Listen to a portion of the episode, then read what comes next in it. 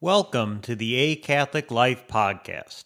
I am Matthew, the author of A Catholic Life, welcoming you to the sixth episode of the A Catholic Life podcast. In today's episode, on this fifth Sunday of Lent, known as Passion Sunday, I'd like to go over the following topics for the week. One, I think it's very important that I cover a little bit of Passion Sunday and of Passion Tide, especially since it's so critical as we go into these last two weeks of Lent to really enter it with the right mentality. Two, I'd like to address a recent article of mine regarding the worship owed to the cross. That is, I address the question do we actually worship the cross? Do we venerate it? Do we give it dulia? Is it the same honor as the Blessed Virgin Mary of hyperdulia? Do we actually literally worship the wood of the cross with the same worship given to God Himself? Those and other questions I go over. And lastly, I'd like to discuss just a few of the feasts this week. There's not many feast days this week. Uh, it is during Lent, so there's not a whole lot on the calendar. And most of these saints are not even commemorated in the liturgy in the 1962 Missal, since the Lenten Feria takes precedence. But it's still good for us to invoke their patronage, and the two saints that occur during this coming week are Saint John Damascene and Saint Juan of Capistrano. I discuss their lives uh, very shortly in this episode.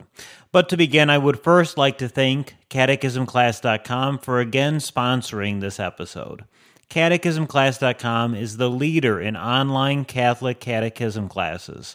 They offer everything from online K through 12 religious education for homeschoolers and for CCD programs, RCIA classes, adult continuing education in the faith, liturgical year courses for those wanting to delve deeper into the mysteries of the liturgical year, marriage preparation, baptism preparation for godparents and parents, confirmation prep, quince preparation classes, catechist training classes, and so much more. They truly are the leaders in online religious education for Catholics for anything you would want to study. So please check them out again at catechismclass.com. To start, though, I would like to go over the spirituality and a few of the things we're going to notice for Passion Sunday. So, today on Passion Sunday, hopefully you've noticed, if you've already entered church and you're listening to this episode afterwards, is that the images of our Lord and the Blessed Virgin Mary and the saints are now covered. They're draped in purple cloth. And it's quite uh, striking, actually. Many people who haven't seen this before to go in and all of a sudden all the images are covered, everything. It, just uh, it's just so jarring compared to what it was. And in fact, this has a deep mystic meaning that we can learn about in the gospel. So, the gospel for this particular Sunday is taken from the eighth chapter of the gospel according to St. John. And in that, it's one of my favorite gospel passages. Our Lord is disputing with the Jews, and he basically says uh, that um, about his mission with the Father. And at the very end of that passage, as our Lord is talking about that Abraham has seen his day and Abraham was glad. He said, Amen, amen, I say to you, before Abraham was made, I am. And when he says that, he used the same I am like God revealed his name to Moses in the burning bush, I am. So we don't have that same meaning here in English, but the Jews instantly knew what he was saying. He was asserting himself to be God. And for that reason, John chapter 8, verse 29 says, They took up stones, therefore, to cast at him. But Jesus hid himself and went out of the temple. And what's very interesting is a lot of the church fathers, for instance, St. Augustine, I believe it is, teaches that our Lord didn't cower in fear here. He didn't go hide behind a pillar and try to sneak out of the temple. He literally turned himself invisible. He used that divine power, cloaked himself in invisibility, and walked out because his hour had not yet come. Because the Jews and the people who were supposed to receive him, the Messiah, have forsaken him, and they have sought his death because he claimed to be God. And for that reason, our Lord hid himself. And even in our churches now, he hides himself. And that is why we no longer see him. He has hidden himself from us because of our sins as well. So even in our own home, if we have, and we should hopefully have crucifixes around, we should have icons or, or sacred images or statues. Those should be covered. Ideally, with a purple cloth. You can go to any really craft store to buy some purple cloth, have it cut, and drape it over these images. If you don't have that, any cl- uh, really dark cloth will do. Um, if you don't have that, just put it away. Put away your crucifixes, put away your images. You will be robbed of even that image of God for the next few weeks. The few things that are not covered are, for instance, the stations of the cross. Those are not covered. But crucifixes are covered. And another thing not covered, if you go into churches and you see just basic representation of angels, you know, cherubs, those are not covered. But images of saints, of, of course, the Blessed Virgin Mary, one of the saints, of our Lord, uh, different scenes from the Gospels. Those those are going to be covered. So we need to make those changes in our own homes and teach other people to do the same, so we can better live out the liturgical year to truly understand our Lord hid Himself and went out from the temple. We should uh, also reflect that the day before this Passion Sunday was coincidentally this year the feast of the Annunciation. Uh, but uh, b- besides that, it is also called Lazarus Saturday. In fact, this is one of the most important feast days in a lot of Eastern Catholic churches. So we hear that day in the gospel, and this is actually the gospel read also the Friday beforehand of our Lord resurrecting Lazarus from the dead, one of his greatest miracles. Lazarus, who was dead four days, he's called out, and our Lord proves once again clearly his divine power. And that was one of the miracles, really the final one that when the Jews saw it, they said that Christ had to die. Not, not they weren't convinced that he was God and they had to worship him and or follow him or understand him. Their greed and jealousy that they saw him taking away what they deemed to be more important. Um, for that reason, they said he had to die. So we think about all of these different mysteries in Passion Tide. One of the also the changes you'll notice in the liturgy of Mass is some of the prayers at the foot of the altar are removed, and the Glory Be is no longer prayed in the Mass.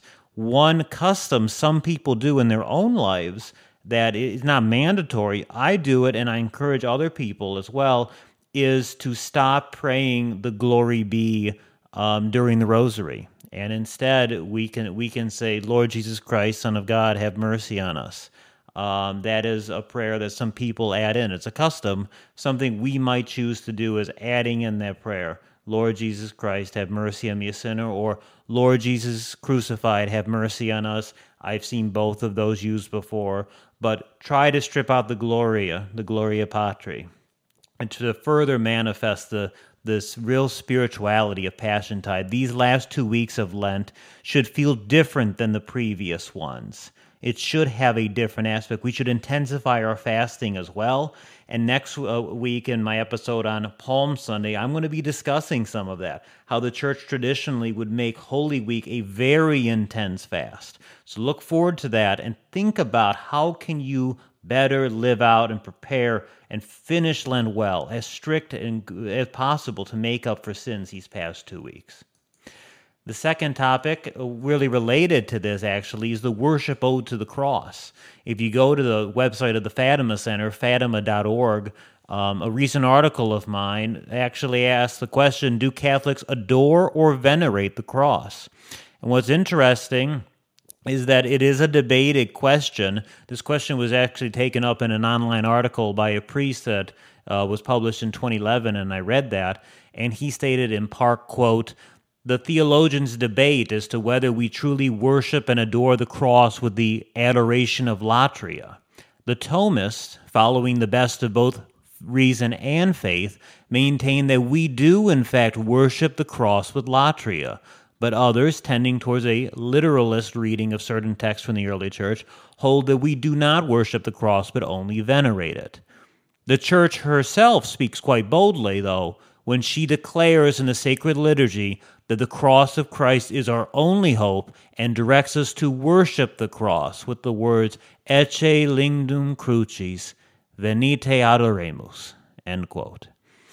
So he he goes on and basically, and I talk about this in the article. Uh, he appeals to Saint Thomas. When Saint Thomas says, "We do in fact worship the cross. That is the actual wood in which our Lord died on. That cross, the true cross, is actually worship with the same worship we give to the most blessed Trinity, that we give to the Blessed Sacrament, that we give to God Himself."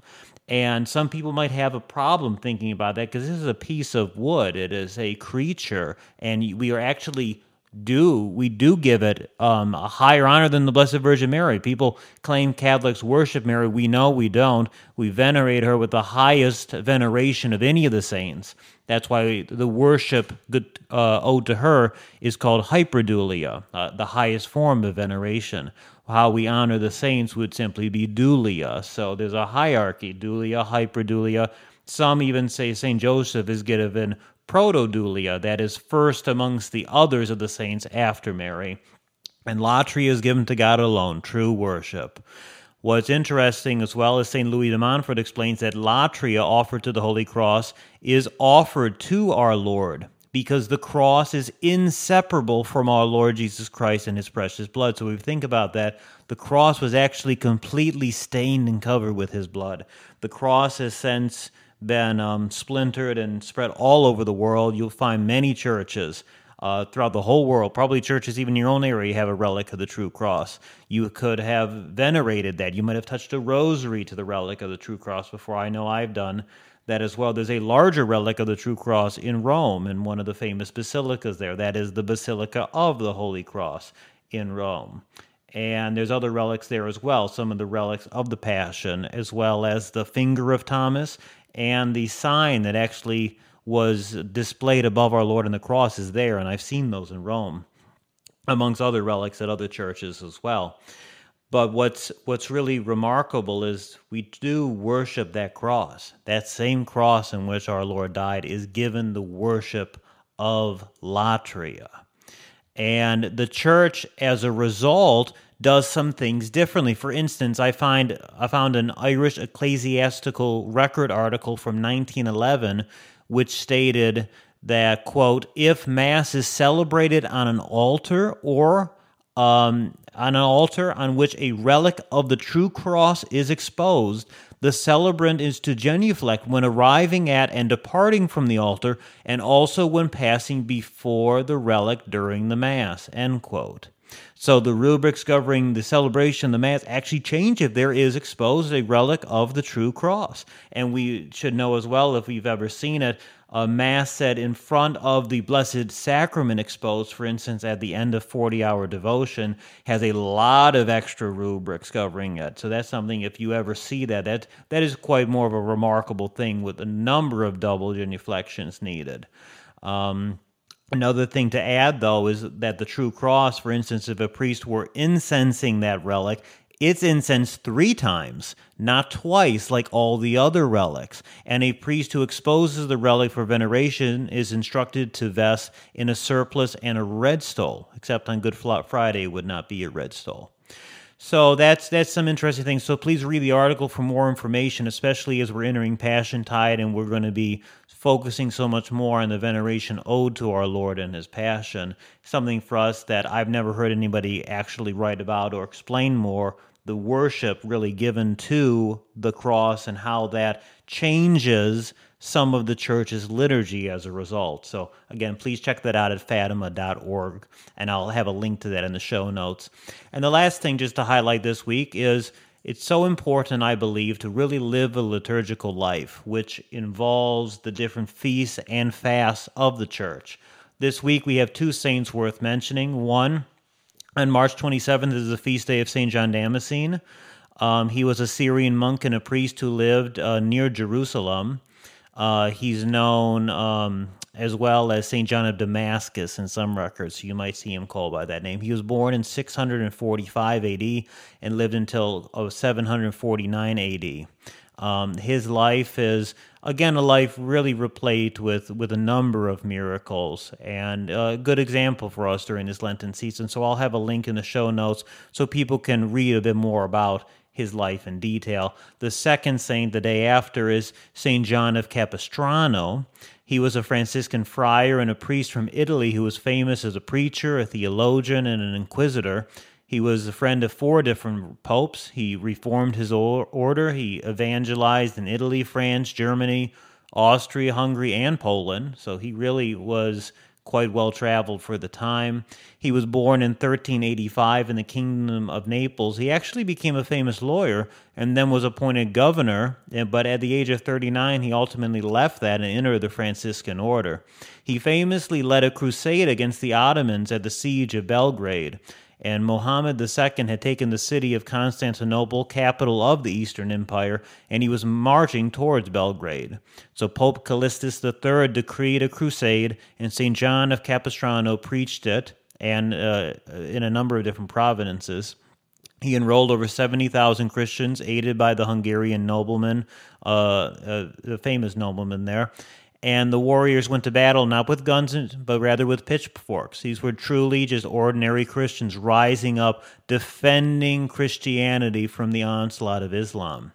And aided by the prayers of St. John Capistrano, who marched into battle really in front of everyone, the battle led to over 120,000 Turks slain and the retreat of Mohammed II, who was wounded himself.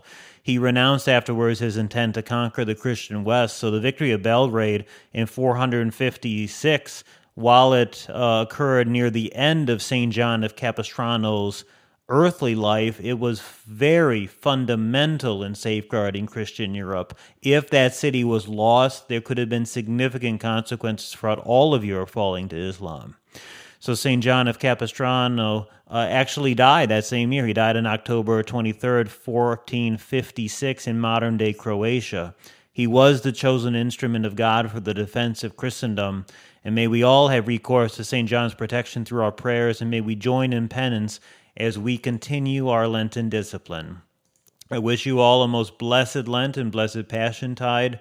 Hold to the fast of Lent. Hold it all deeper as you can for the honor of God and the triumph of His church. Again, thank you for listening. Keep the traditional Catholic faith. Thank you for supporting a Catholic life. Ad Maiorem Dei Gloriam. Peccata mundi, donat